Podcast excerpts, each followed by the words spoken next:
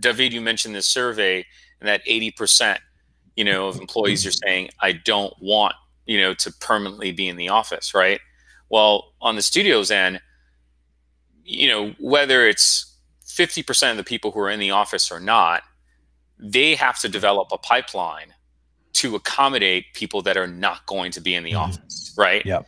And so the genie is out of the bottle.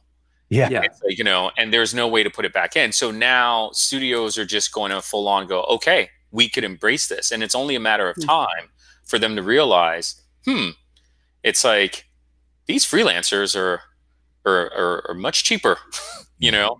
And as you yeah. said, it's like I don't need this overhead, you know?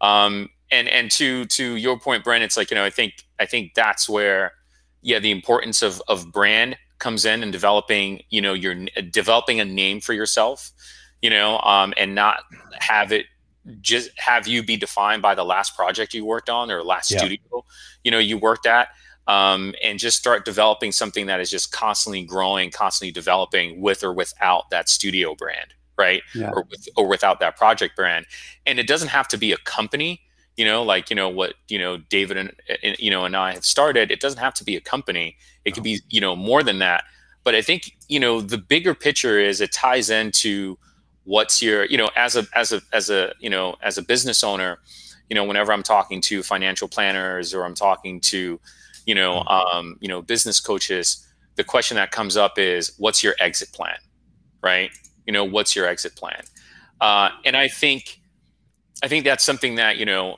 artists should be, you know, that's a question artists should be asking themselves. As I said, not just as it relates to what's happening now, you know, in terms of this this shift that you know could you know potentially happen within our industry, but I think as it relates to you know that third act, right? It's like you know, um, how long are you going to be doing this for? You know, it's like how long could you you know this be you know can you sustain this you know on your body or whatever it might be right? It's like you know um, as a digital artist right? You know as a technical artist. Um, you know it's um, especially what's you know with advancements in health and you know medicine it's like you know the average person you know is expected to live up to 90 95 years old right? So that means if you retire at 65 you have 30 years where you know it's ex- it, you're expected to make 80%, you know, the average is 80% of what you were making while you were employed, right? It's like, so what does that look like? And I know for a lot of a lot of your members and you know a lot of people here they're like, what the hell is Manny talking about? Retirement? Mm-hmm. You know, I just started. I don't have my first job yet. Yeah, exactly. but I think I think it's something that if you're over the age of you know 35, it's like you know it's something to start thinking about. You know yeah. now you know, it's like yeah. I think it's something that you need you, you need to start thinking about. And as I said, it doesn't have to be, you know, it doesn't have to be like, okay, what what what are you saying? It's like you know, I need to start a company. But it's like I think you need to understand mm-hmm. that our industry is shifting, and even before this shift happened, right?